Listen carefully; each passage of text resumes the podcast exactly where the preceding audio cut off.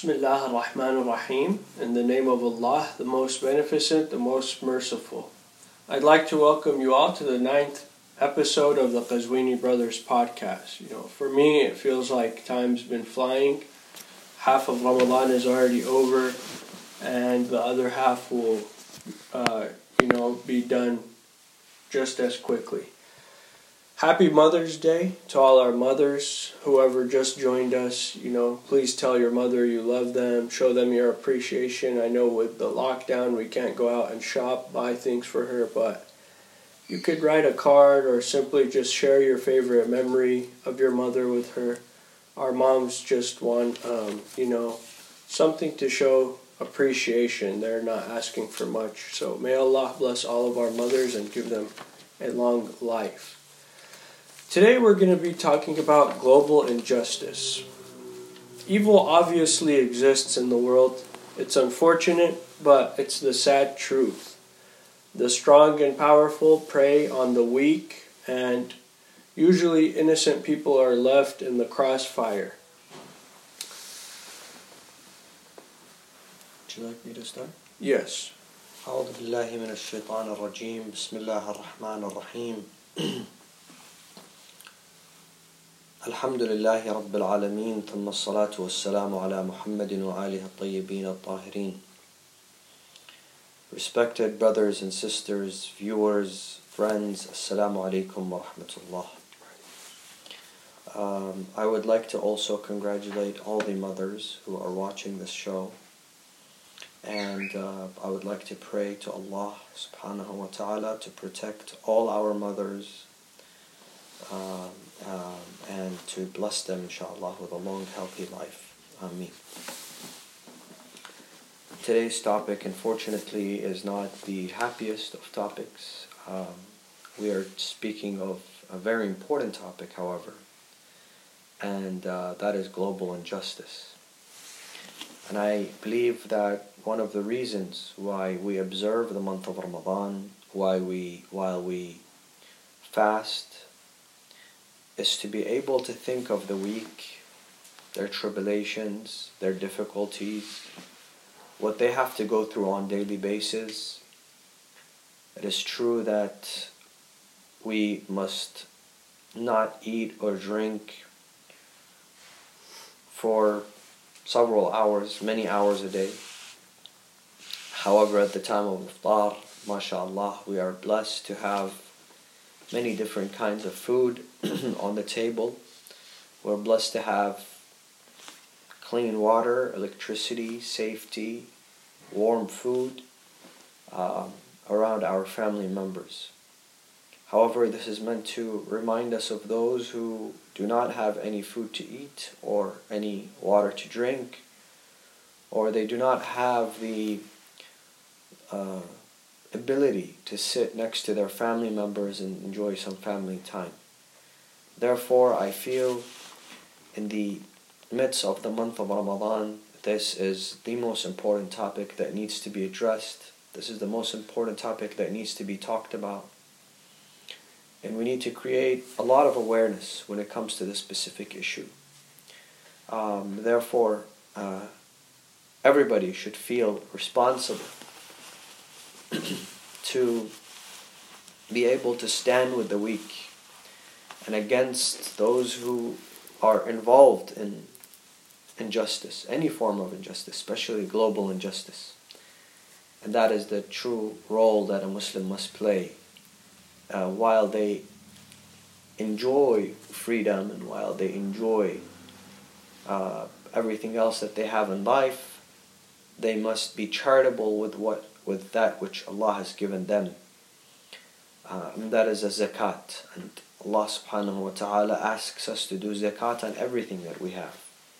And on, on all the blessings that He has given us and bestowed upon us. And the zakat of the safety and the freedom and the food that you have and the water that you drink is to stand with the rest of the people who don't. Thank you, Sayyid. Uh, today may not be one of the most entertaining or fun topics that we've talked about, but it's obviously our responsibility to shed light on what's going on around the world, although it may be the sad truth. Uh, today we're going to be talking about a few things. First, we're going to talk about the Uyghur crisis in uh, West China. We'll, we'll talk about the Rohingya crisis that uh, had to do in Burma and Myanmar. We'll talk about the crisis in Yemen, the crisis in Kashmir. We'll talk about the U.S. border crisis. Then we'll transition and speak a little bit on the causes of global injustice. We'll talk about God's intervention, and at the end, we'll talk about how to try and achieve world peace. So, um, it's our responsibility to talk about these things, and I'd like to start off by talking about the crisis in West China with the Muslim Uyghurs. So, in 2018, the U- United Nations estimated that over 1 million Muslims are being uh, internment, um, placed in internment camps and labor camps in West China. So basically, the Chinese Communist Party rounded up all these Muslims, put them in these prison camps, and they're labeling them as re education camps, but uh, there's been many reports of the inhumane brutality going on within those camps. So let's talk a little bit about that. Definitely. Um, you know, when you're talking about global injustice and an injustice that has been forgotten for the most part, however, right. uh, it's it's very sad and, and in fact very depressing to hear of um, and to know that such things are still going on around the world is what's going on in China. Mm-hmm. Um, you know, like you said, those innocent Muslims. Uh, by the way, when I say innocent Muslims, uh, there could be people that will say, well, no, uh, they were accused of certain things, some terrorist activities. Uh, for example, in a railway station, many people were killed by certain people who claim to be Muslim. Um, obviously, we're not saying that every single person in, in, in uh, you know every single person in that community is uh, somebody who is uh, you know doing everything the right way. Right. Um, however, what is the majority like? That's the question we should ask. Are the majority of those people law-abiding, mm-hmm. good citizens that didn't have anything to do with politics? Even they just wanted to live their normal lives. Right. You know, go to work, go to the mosque, go home. Uh, be with their family, be able to worship freely. Mm-hmm. That's how the majority of those people were. Very innocent people. Right. Yes, maybe a minority of them made mistakes, but that should not reflect on the rest of the community of, of Muslims in China. Right.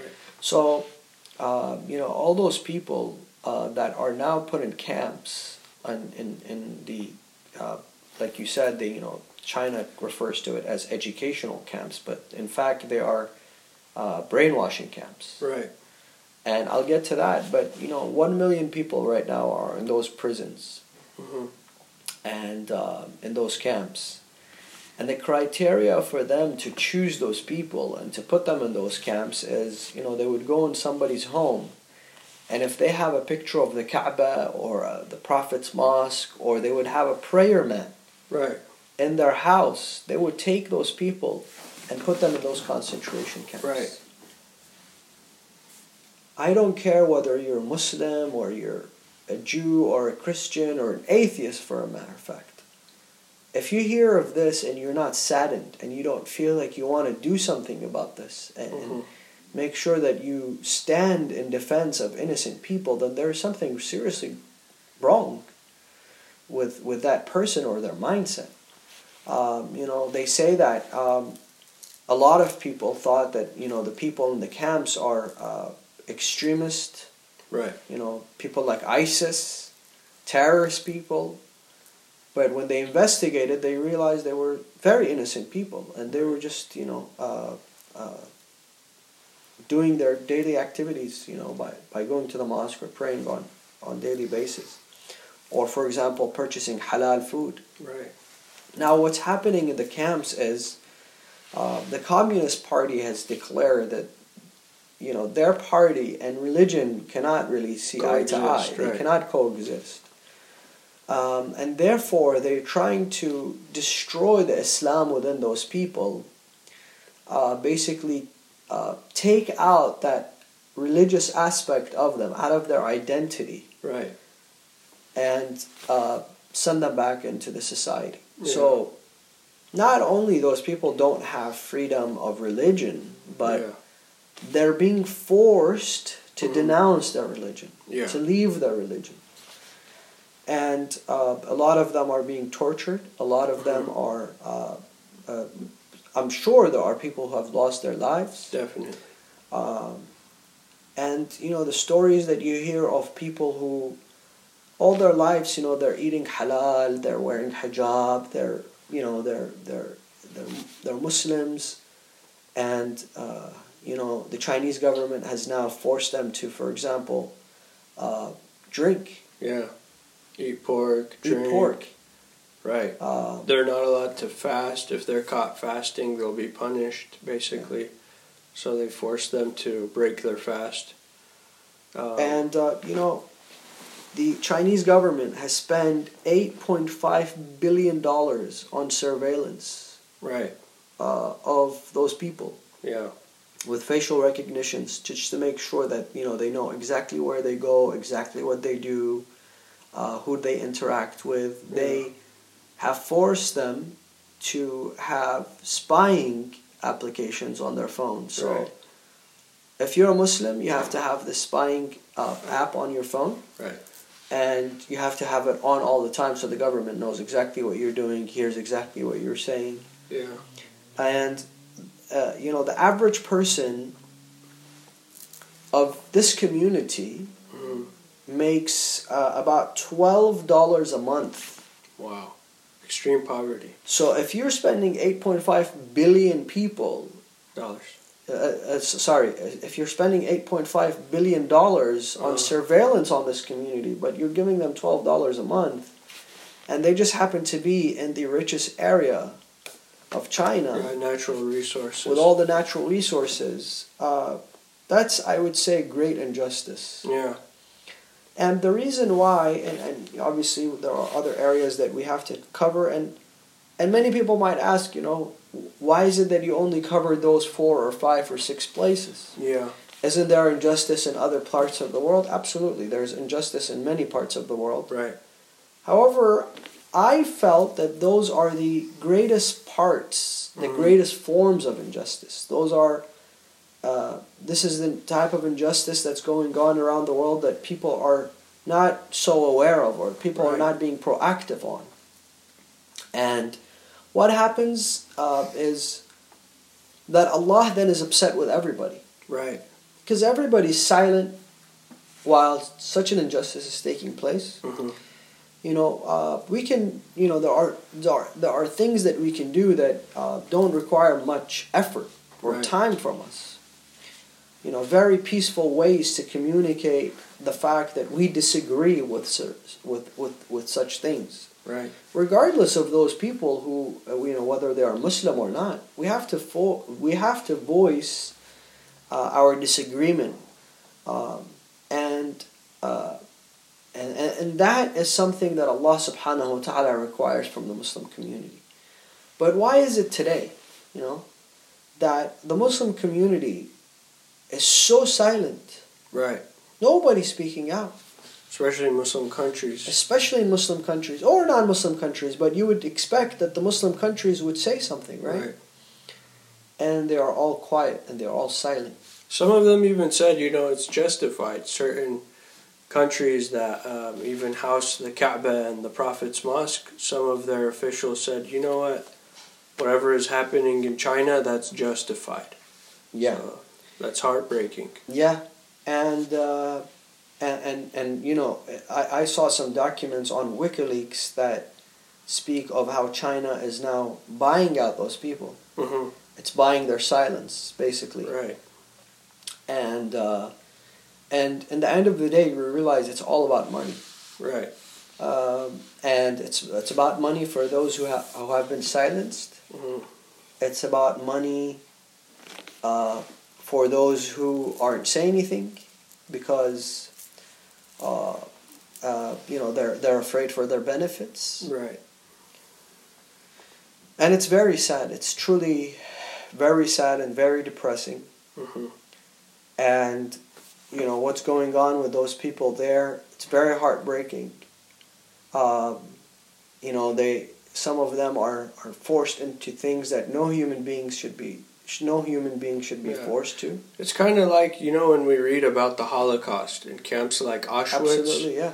You know, um, and I even read that some Christians are also being um, held in those internments. Not not uh, as much as Muslims, Yes, but if they do catch anyone basically practicing religion, uh, they capture them and put them in these camps. So um, it's very inhumane, very unfortunate violation of human rights. Um, makes me think of my the next point we're going to talk about. You know, uh, the Rohingya crisis. The U- UN President Antoine Gu- Gutierrez, um, he called the Rohingya minority the most discriminated minority on earth. Um, in 2017, we saw uh, very inhumane brutality that occurred against them. Over 6,700 of them were basically genocided in Myanmar and Burma. Um, of those, over 800 of them were children under the age of five. So this happened by um, Buddhist radicalists that went into these villages and burned them down, you know, sexually assaulted all the women, they killed all the men, they killed children. Many people were killed, and it was an act of genocide. Um, many people around the world were silent. It's still today um, in the UN, no resolution has been passed to call it a genocide. Uh, so let's talk about that now. Yeah, the Rohingyans um, and what's going on with them and the suffering that they witnessed, and again, you know, the, the mostly the Muslim community and the global community was very silent. Right. Very heartbreaking stories, very heartbreaking images. hmm Uh, you know, in, in one report, I read that over 220 villages were burnt down Right. with everything in it. Yeah. You know, with the stock, with the with the with the people in there, with the uh, livestock, with the literally just burned down, Mhm. um, and it is it is unbelievable. You know, this army uh, of Myanmar that's meant to protect um, their citizens, that's meant to ensure their safety and security, is now going to those villages and and a- aiding the destruction of those villages, uh, going against their own people, Right. um, and it is the greatest form of ethnic cleansing. Right.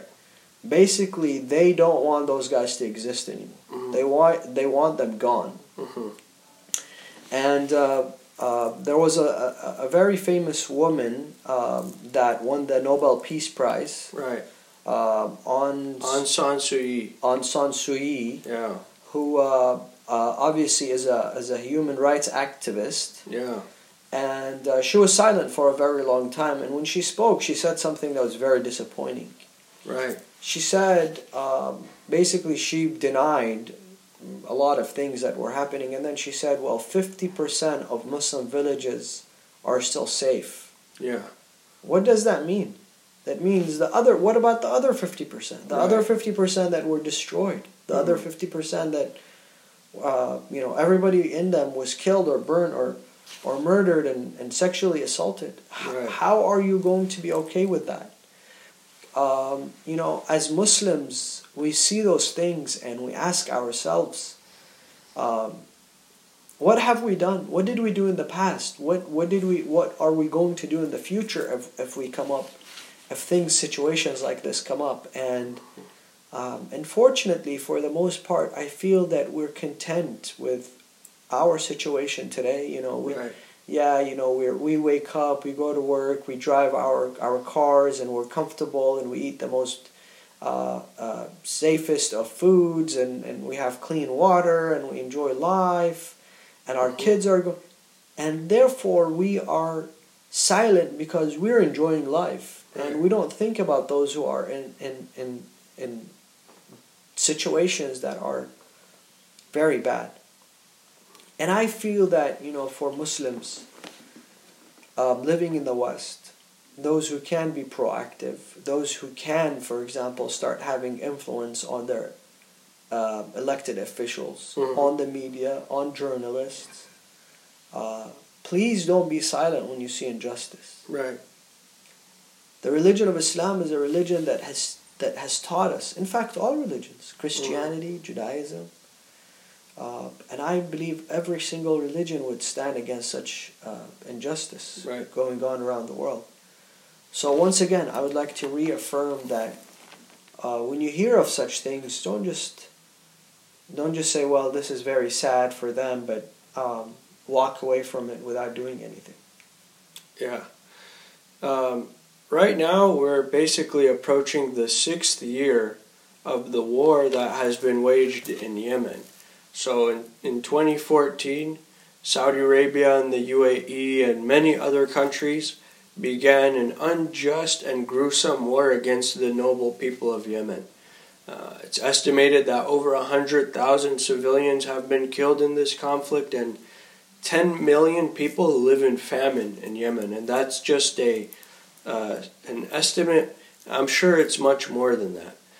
Um, and a lot of countries were complacent, still are complacent. Uh, not a lot of people are speaking out and talking about the crisis that's going on in Yemen. So let's touch on that subject a bit. um, you know, the saddest story in the world right now and the most unfortunate event in the world right now is what's going on in Yemen. Right. It's the most heartbreaking event. Um, however, it is it is also something that people are not talking about. People are are, are silent. hmm Um, it's very unfortunate and it's very sad. I've seen people who rally about you know justice and, and freedom and, and liberty and go after governments that have nothing to do with you know wars and, and crime Right. but then they'll forget about this whole situation. In fact, you know, uh, to be honest, even the Muslim representatives that we spoke of a couple of days ago, you Yeah. know, uh, we're praising their efforts. Uh, have they called out the war on Yemen? What have they done? You know, Mhm. um, the the other representatives that that always speak of injustice, whether you know they are faithful Christians, uh, you know, are they, are they speaking of the injustice that's going on in Yemen, or to say the least, they're just silent? Right. And obviously, some of them, or most of them, are supportive because that's where the money is. Right. So the people of Yemen in 2011, just like any other Arab nation, began this Arab Spring movement, hmm and they wanted to enjoy a better life. You know, they wanted to. They overthrew a dictator. They were looking forward to having freedom and and to be able to live like any other free nation. hmm However, um, with the interventions of many countries um, uh, interfering in their affairs, things got out of hand and things got out of control. And unfortunately, today, uh, you find that you know the situation of the Yemeni people is is very heartbreaking. Right. Um, 20 million people are suffering in Yemen. 20 million people. That is a very. Uh, Staggering number. they have no schools. They have no hospitals. They have no clean water. Um, you know, every report shows kids and animals and livestock drinking from the same water. Right. you know dogs and, and, and mules and donkeys and and and, and, and cats and, and and kids are all drinking from the same pond hmm uh, and if there is no rain then there is no water and those kids are are getting sick and they're getting ill and they're dying Right. and nobody cares for them uh, poverty malnutrition famine illness disease and, and and like I said, you know, nobody's really doing anything about that. Right. And nobody's. Uh, nobody even cares to to give them importance. Uh, you know, and, and you see people. I see people on social media. I don't know if this is intentional. They are aware of it, or maybe they're not. But Mhm. they'll they'll have pictures of the most insignificant things Mhm. Um, on their profiles in, in their posts you know and and you don't see anything about Yemen or the people of Yemen or the kids and the children in Yemen and the fact that they have no schools and they have no hospitals and Right. they're literally uh, suffering from every way possible. How is it that we've ignored them? How is it that we've forgotten about them? How is it that we're indifferent towards them? Uh, yes, I personally can't get up and go to Yemen. It's not possible. But at least I can do something, you know. I, I can I can make sure I'm reminding others, you know, you have 100 followers, 500 followers, 1,000 followers at least remind them once a month of those things that are going on around the world so that people are also aware and they're doing something about this. Yeah. You know, there's no way to justify what's going on in Yemen. Uh, it's a gruesome war. The best thing that would occur is if, if both sides were able to reach an agreement, you know, if, if the state needs to separate, maybe, whatever is required for them to reach peace. But the biggest fact is that all foreign countries need to quit intervening within that country. Yes, absolutely. You know, when the war began, uh, it was an American backed war, Right. and uh, for the most part, Not uh, just America, but U.S., Canada, UK. Yeah, yeah, obviously. Yeah, Yeah. absolutely. But, you know, it was mostly a, a U.S. backed war. Right. And at that time, uh, Senator Bernie Sanders got up and he basically tried to stop this. Um, Yeah. You know, and, and many other members of Congress and Senate. You know, uh, but the president, Pre- President Donald Trump, vetoed that and Right. continued his support to Saudi Arabia, who everybody, I think, I, I don't think anybody around the world doubts the fact that they are the most terrifying Mhm. nation. You know, they are they're terrorists, they're brutal, they're murderers. They have, you know, they're they're they're going on murdering their own people, uh, uh, spreading, you know, hate all around the world. They are the founders of the Wahhabi movement and the, uh, and and you know, the the extremist mindset and mentality. Right. Uh, so how is it possible that Western democratic states uh, Support them. support them and fight their wars? Right. You know, that's uh, that's a very interesting discussion for another time. But in the end of the day, you know, it's all about money. Yeah, It's all about dirty politics. for sure. Um, that that's something that unfortunately we've seen for centuries, and if we don't act, it'll happen. It'll keep occurring. Um, the crisis in Kashmir I heard about very recently, but when I learned about it, I saw that it's actually been going on for many, many years, and I haven't really known about it much.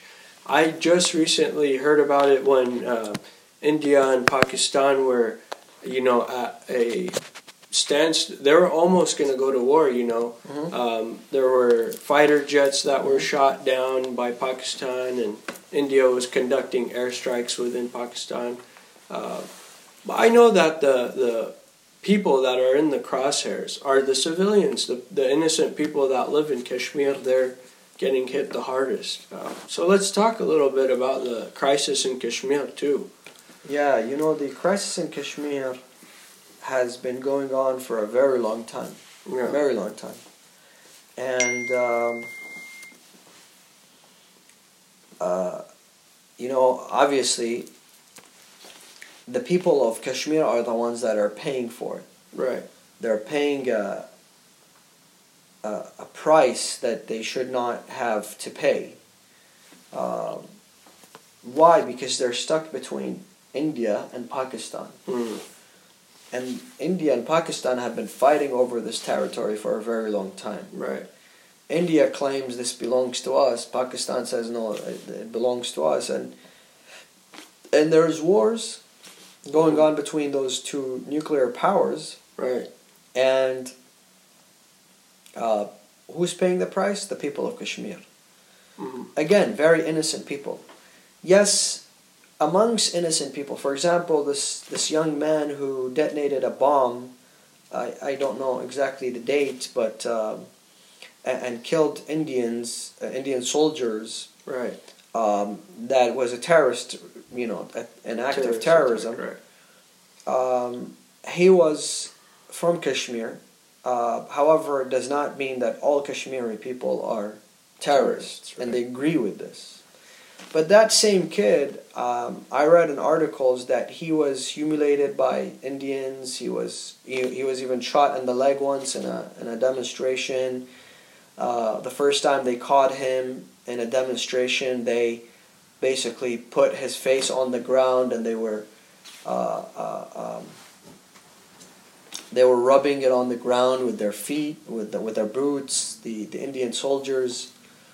So there was a lot of uh, aggression that was built into inside this young man, and, and obviously he, he took away his life by detonating a, a, a bomb, which is very unfortunate. But it is it is uh, an alarming event for Pakistan and India to be able to work together to understand each other, to be able to create peace, so that such events don't occur Right. and innocent people don't die.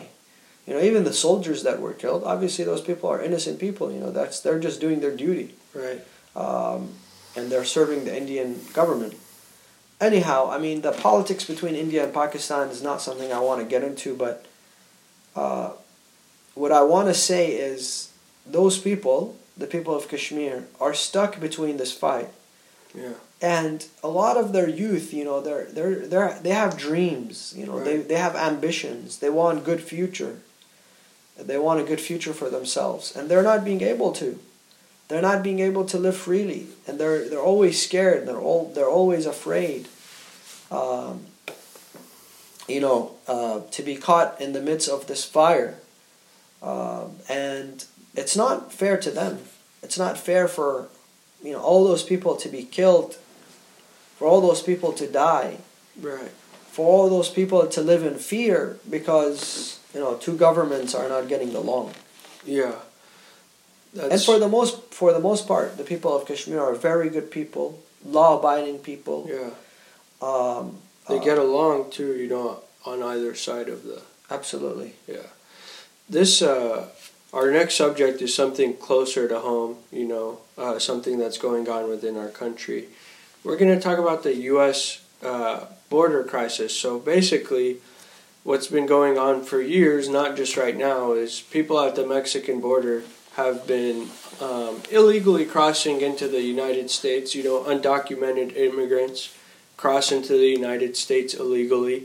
Uh, they get imprisoned, they get deported. But after the current administration, there was a lot of more inhumane uh, practices going on. You know, like caging people, putting children in cages, um, separating families at the border, um, you know, imprisoning people without a trial. So obviously, there has to be a rule of law. You know, if you you do something illegal, then maybe you go to prison. But there is still humane ways to treat prisoners and you know a due process to try people and, and uh, indict them and send them to prison so let's talk a little bit about the u.s border crisis Yeah, I mean, obviously that's something that's happening here and, and now. Uh, you know, the crisis is not just uh, the U.S. border uh, uh, crisis. Uh, you know, it's uh, in, in forms of caging people or separating them from their families. Uh, I think that world leaders have all spoken against, for example, the wall, against this situation, uh, that has angered a lot of the American people as well. You know, Americans do not agree with this. American people um, are loving, peaceful people. They're charitable people, right and they're you know they they don't agree with this. However, you know the administration has made a, a decision, and I want to say that you know uh, we shouldn't just look at things from one perspective and I just say you know. Um, let's let's just leave our borders open, let anybody get in and out. That's Right. obviously not um, not something that anybody would want. No no Americans would would agree to that. But when it, when it comes to the undocumented community of, of people who live in America, you know, a lot of them have uh, children who were born in America. Right. And, uh, you know, in the end of the day, separating families like that is heartbreaking. You know? Right. Separating a, a U.S. citizen child that was born in America from, from their parents, putting them in cages and prisons, Mhm. is not what America is all about, you know. Um, and a lot of those other guys that are getting to Mexico illegally and then trying to cross the border from Mexico into the United States from uh, Central America, South America. I mean, look at what's going on in their countries. They have Right. miserable countries. Uh, they're they're they're they're running away because they're afraid for their lives. It's not that you know, oh, you know, they're showing up here and and putting their lives at risk to get to the United States Right. because they just feel like they want to go to Disneyland or, or Hollywood Boulevard. No, that's Yeah. not the case. They are afraid for their lives. They come from very troublesome um, situations um, in their countries, you know, and uh, and obviously, you know, the whole situation with refugees, they should be given a chance Right. uh, to be able to live freely with dignity, and if the U- uh, if the United States can welcome them and can embrace them, and then that is that is an act of charity. That's something that is beautiful. Yeah. Talking about all this injustice that happens around the world, I've heard this uh, question being raised a lot of times. Um, so people say, you know, why does Allah allow for these things to happen? How come? Uh, where is Allah's intervention in global injustice, basically? Yeah, uh, you know, this is a question that has been asked uh, since the, the the inception of religion. I would say, uh, from the time of Adam until now, um, Right. it's a question that people ask while there's uh, global pandemics going on, while there's wars, while there's famine, while there's illnesses. People ask, you know, a child can ask, why is it that my father is the one who's ill? hmm where's God Right. Uh, in this whole scenario? Why did He not cure my father? Does He not know that I need my father? Or a, a child, an orphan that has lost both his parents Right. would ask, "Where is God? If God existed, then why is it that I lost both my parents?" Right. Um, or you would have uh, on a bigger scale when you see, for example, something like what's going on now with this whole COVID nineteen coronavirus. Is, Right. How come God just doesn't stop this? Doesn't He not love His creation? Aren't Mm. people dying? Uh, why did He allow this vir- virus to, ta- to, to take over the world? So God's intervention. Why isn't God intervening? And if He does not, then does He really exist? And if He exists, then is He a, a just, loving God, like Mm. you know we describe Him to be? And that is an important discussion. Um, however, it's a very lengthy one. Uh, but I will touch upon um, several uh, explanations given by scholars and, and by philosophers and by religious leaders, the imams, the prophets, the, the Quran, uh, to uh, answer this very important question. Number one is you see, sometimes we find uh, a small form of bad or evil, Right. then it removes, it, it, it um, repels a much greater one. Right. Um, for example, you've all seen that, um, you know, for diabetics, sometimes they Mhm. have to amputate one of their limbs. Right. Mostly it's, you know, their, their, uh, To- their toes because the the blood gets thin in their in their veins and Right. uh, and you know it causes Clots. uh, clots. So basically, they have, they have to amputate, you know, um, uh, their their uh, uh, toes or sometimes their feet. Right. And you know, if you were to go to a surgery room and here's a, a physician, a surgeon trying to amputate this person's limb, his feet or you know his toes, then you see that as a, an evil act. Why why would you do that to someone? You know. Right. But once you understand that this small evil, the small bad thing, is going to eliminate something much greater, it's going to eliminate this person losing his sight or losing his life Right. or losing his entire leg, then you realize it is something that, you know, Is needed. is needed. Um, and sometimes that um, that is the case for uh, for for for for many of, of the things that we see around the world where we feel God does not intervene. Um, you know, if you send your kids to a private school, for example, and you spend about five to ten thousand dollars a year on your kids, some private schools thirty, forty thousand dollars a year. Right. Uh, that is not something uh, people like. You know, people don't just want to go out there and spend ten thousand dollars on you know their kids' education. That is something, you know, not desirable. Right.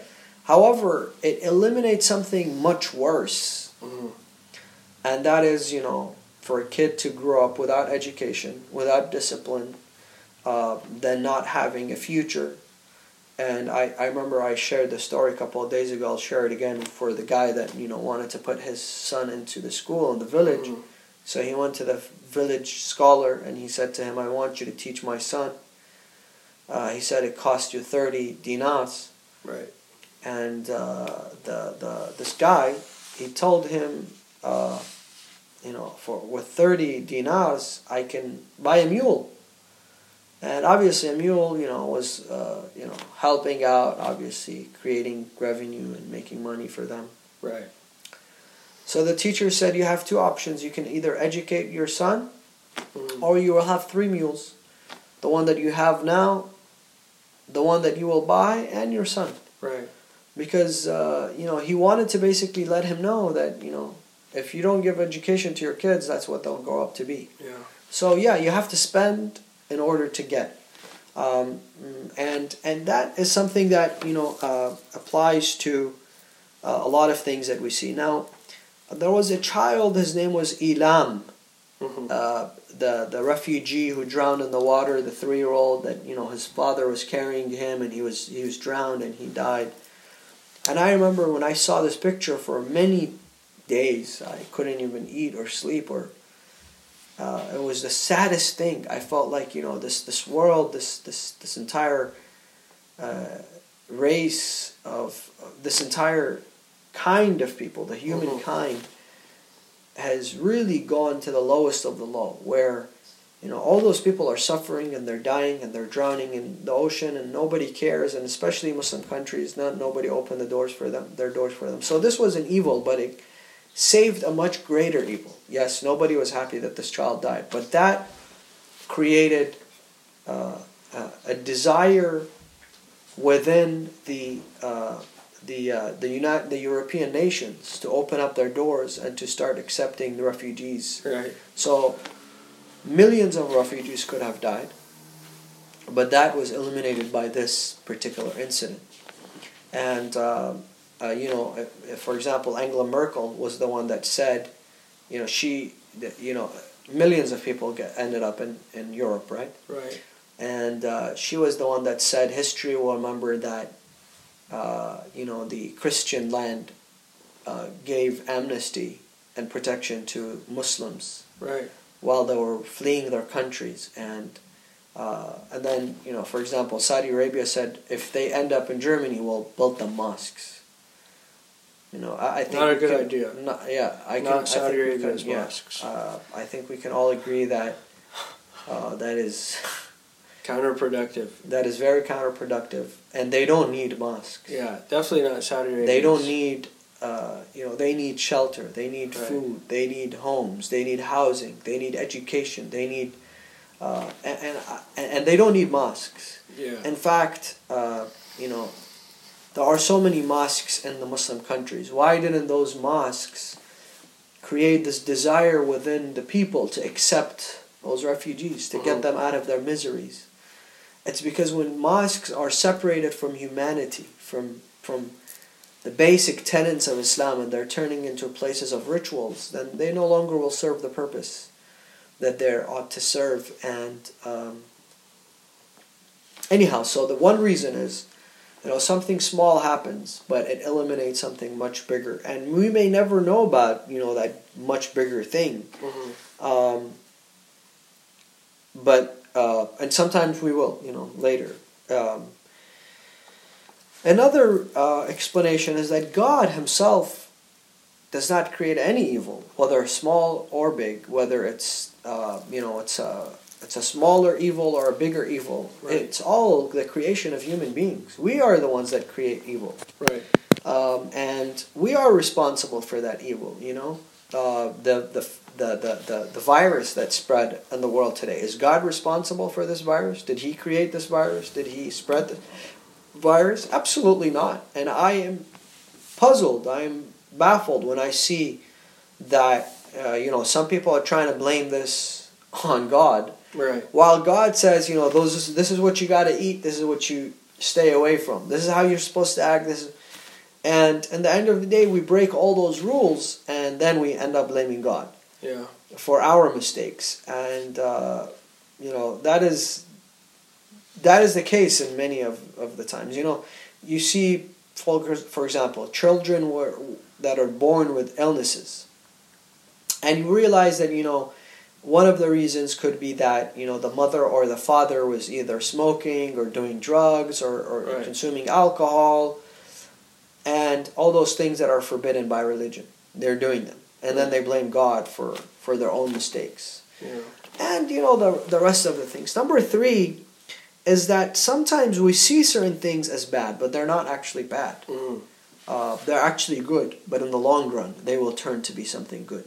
As we look at them today, they don't appear to be good, but in the long run, they will turn into something good that all of humanity can enjoy. And if you look at this global injustice, I don't think that in any given moment we can blame God for it.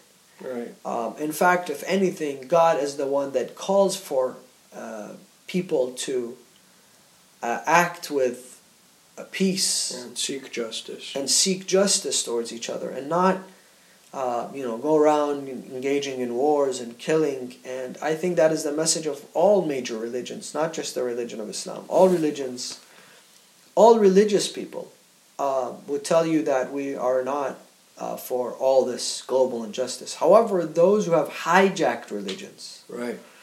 those who in the name of a religion they are you know they're doing terrorist acts they're a completely different situation and, and that is why there will always be a minority a minority of muslims a minority of christians a minority of jews a minority of buddhists Right. a minority of hindus will be you know uh, people who will hijack their religion and they have and, and i you know obviously everybody knows this those examples Yeah. uh, of, of people who have hijacked their religions and, and, and, and done terrorist activities in the, in the name of their gods or their religions.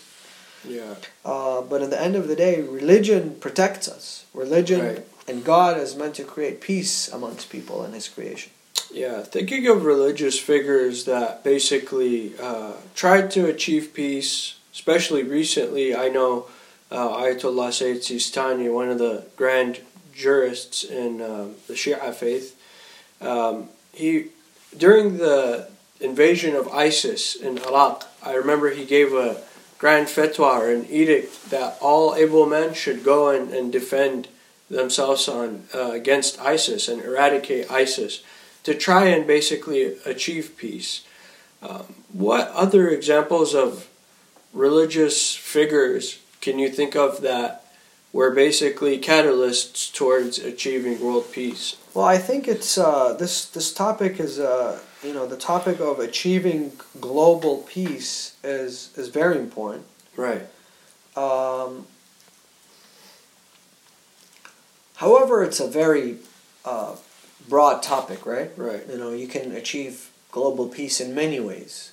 However, I think one of the most effective ways, one of the most uh, uh, a way that is achievable and it is convenient Mm-hmm. and it plays a role in the lives of all religious people is the religious involvement in achieving global peace and you know Right. you, you see that you see that happening when world religions and world leaders come together and understanding to create peace amongst themselves um, you know religion could either be the cause for destruction and hate and violence and, and, and war Mm-hmm. or it could be the, the cause to peace Right. and like you said, you know, Sayyid Sistani in Iraq, according to you know all sides, whether they're the Shi'i, you know, uh, the Shia Muslims or or non-Muslims or or Western um, analysts, he was he played a very important role to save many lives Mm. in Iraq because he was able to tell the Iraqi people that religion and religious figures and the Holy Quran is meant to create safety, brotherhood, peace amongst the Iraqi people. Similarly, you know, we see Pope Francis. Mm-hmm. Uh, he's done a marvelous job. He's done an amazing job in creating world peace. Right. Uh, people like Mother Teresa Mhm. um, and other religious leaders that have, you know, done their part in, in, in interfaith dialogue and creating peace globally. Um, that is why I believe in interfaith dialogue. I think that every center, every community, every mosque, every religious group should most definitely be involved in, in, in interfaith dialogue. And uh, that is something that the Quran calls for, and I think it plays a role, even if it's in a small city, Mhm. and then you know it grows to be a larger, uh, you know, to, to a larger part of your city, and then your state and your country, and then globally. That's how we'll be able to achieve peace. I think religion can play a very important role in, in that. Inshallah. Thank you so much for the insight today. I'd like to thank all of our viewers. Um, thank you so much for supporting us, for giving your positive feedback, uh, for keeping us, you know, in your du'as. I hope you all are praying for us during Ramadan.